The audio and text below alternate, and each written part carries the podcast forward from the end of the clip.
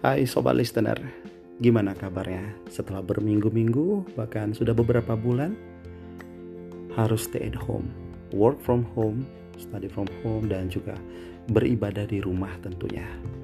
Bosen? Iya, pasti saya tahu itu. Menyebalkan? Pasti. Dan ini menjadi salah satu hal yang sangat membosankan, hal yang sangat udah nggak bisa diucapkan dengan kata-kata lagi, karena memang ya kalau kita nggak stay at home kita bisa memperparah keadaan.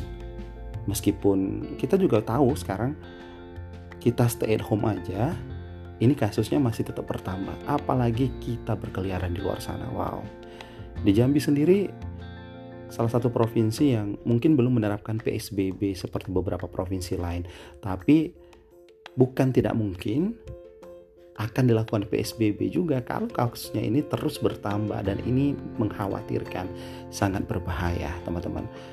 Karena yang kita hadapi ini adalah virus, saking kecilnya tuh virus nggak kelihatan ya, jadi kayak kita mau berasa sehat tapi virusnya tuh udah hinggap. Nah itu namanya orang tanpa gejala, OTG, dan itu bahayanya adalah ketika menularkan kepada orang lain.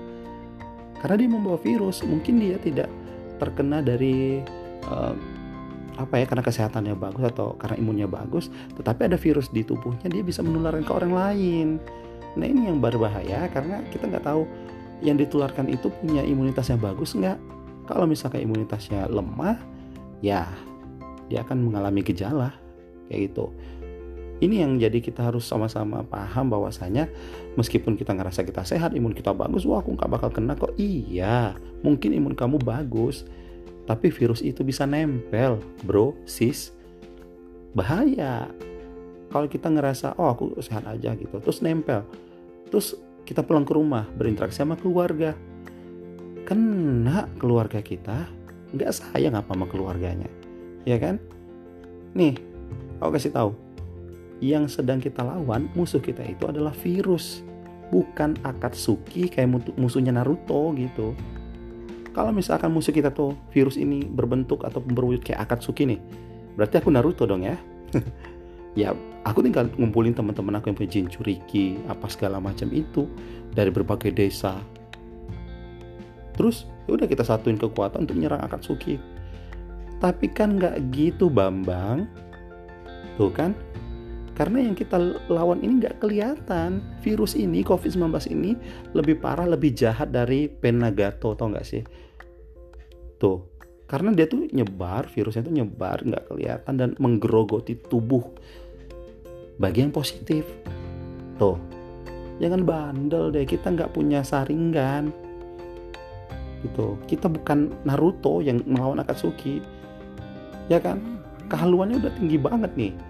Gara-gara COVID. Ya meskipun musuh kita Akatsuki, COVID itu kayak Akatsuki Naruto gitu kan. Perlu berapa lama si Naruto ini untuk belajar Rasengan? Aduh. Bahaya. Tapi ya memang kayak gitu teman-teman. Apalagi nih ya di bulan Ramadan seperti sekarang ini, bulan yang suci dan penuh dengan keberkahan. Biasanya bahkan sebelum Ramadan pun kita sudah menyusun jadwal untuk buka bersama dengan teman-teman, yang tujuannya adalah memang buka bersama, tapi embel-embelnya pasti gosip kan. Ya pasti begitu. Cuma maksudnya gini, untuk menjaga silaturahmi biasanya kita sudah menyusun jadwal untuk buka bersama dari alumni PAUD mungkin, TK, SD, SMP, SMA, terus kuliahan, terus kerjaan apa segala macam, teman nongkrong, teman tetangga, temannya pacar, mantannya pacar, itu banyak banget. Biasanya kayak gitu. Biasanya sih kayak seminggu pertama itu kita kalem buka di rumah. Habis itu udah deh 3 minggu terakhir bukanya di luar. Ya karena adanya COVID ini, nah syukurnya adalah kita bisa berbuka setiap hari bersama keluarga. Ya meskipun kita gak ketemu sama teman-teman dulu ya gak apa-apa lah ya. Mungkin itu lebih baik karena ya ada virtual meeting yang bisa kita gunakan, sosial media yang bisa kita gunakan untuk saling berinteraksi dan saling menjaga silaturahmi. Tapi itu mungkin kita yang ada di sini, yang nggak kemana-mana, yang bukan anak rantauan. Tapi untuk teman-teman yang perantau ya harus banyak bersabar. Saya nggak tahu bagaimana perasaan kalian, tapi yang saya tahu perasaan kalian pasti hancur. di bulan suci Ramadan yang biasa dibangunin sama ibu, sama kakak, anak abang, tante, om, pama, segala macam, ya terpaksa harus bisa bangun sendiri pakai alarm gitu. Mentok-mentok kita ditelepon.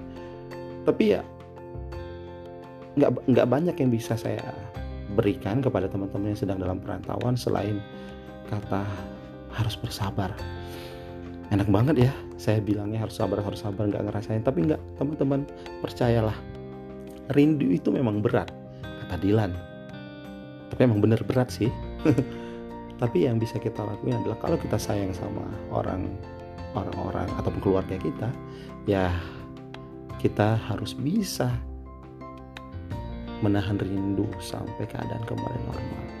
Ya meskipun ada peraturan yang mudik nggak boleh tapi pulang kampung iya. Ya gini aja deh, logikanya adalah ketika kita benar-benar menjadi orang yang berada di perantauan seperti itu, dilema karena mau makan apa coba, nggak mungkin mau minta kirimin uang terus sama keluarga, kan malu juga. Enak kalau orang tuanya punya, kalau yang hidupnya pas-pasan gimana, bahaya. Ya saya nggak tahu gimana sebenarnya kebijakan pemerintah, bahkan transportasi sudah mulai diberlakukan lagi kayak gitu. Cuma hal seperti ini yang harus kita sama-sama kita harus sama-sama bisa saling bahu-membahu kayak gitu. Dengan adanya pandemi Covid ini banyak sekali orang yang kehilangan mata pencarian dan akhirnya gelap mata, mencuri apa segala macam. Beberapa daerah kalau kita baca berita online ada yang meninggal karena kelaparan. Ya Allah, kayak gitu. Jangan sampai terjadi di sekitar kita, karena ya kalau misalkan ada tetangga kita yang meninggal karena kelaparan, mungkin kita satu kampung akan berdosa. Karena kita diajarkan untuk saling bahu-membahu. Itulah beberapa hal yang benar-benar kita harus perhatikan kayak gitu. Meskipun kita sedang berada di fase dilema, tapi kita harus punya pilihan. Kita harus punya pilihan untuk tetap hidup yang lebih baik lagi. Untuk teman-teman yang di perantauan, memang kalau misalkan ada transportasi dan diizinkan pulang, ya nggak apa-apa, mungkin bisa pulang. Tapi ingat, kalau misalkan ada izin pulang, itu benar-benar harus bisa minimal karantina mandiri, nggak kemana-mana, sampai 28 hari ya kalau sekarang. Itu benar-benar harus dilakukan, protokol kesehatannya juga harus benar-benar dipatuhi kayak gitu. Rapid test mungkin juga bisa diikuti. Kalau memang hasilnya negatif sampai 28 hari ya alhamdulillah kita aman kayak gitu. Tapi kalau misalkan sudah ada gejala, okay, please stay safe. Tetap harus hati-hati. Kita nggak tahu siapa yang disasar sama Covid ini kayak gitu. Kita mungkin bisa ngerasa bahwa di Provinsi Jambi ini belumlah termasuk 5 besar provinsi tertinggi Covid, tapi jangan pernah meremehkan hal tersebut. Setiap hari bertambah, bro, sis. Kalau bukan kita yang menekan itu semua, siapa lagi? Ya, lagi-lagi saya tetap harus bilang, kita harus tetap bersyukur dengan apapun yang sudah ataupun yang tengah kita alami sekarang. Karena saya yakin Tuhan tahu apa yang kita butuhkan, bukan hanya sekedar yang kita inginkan. Karena yang diberikan Tuhan itu adalah yang kita butuhkan kayak gitu.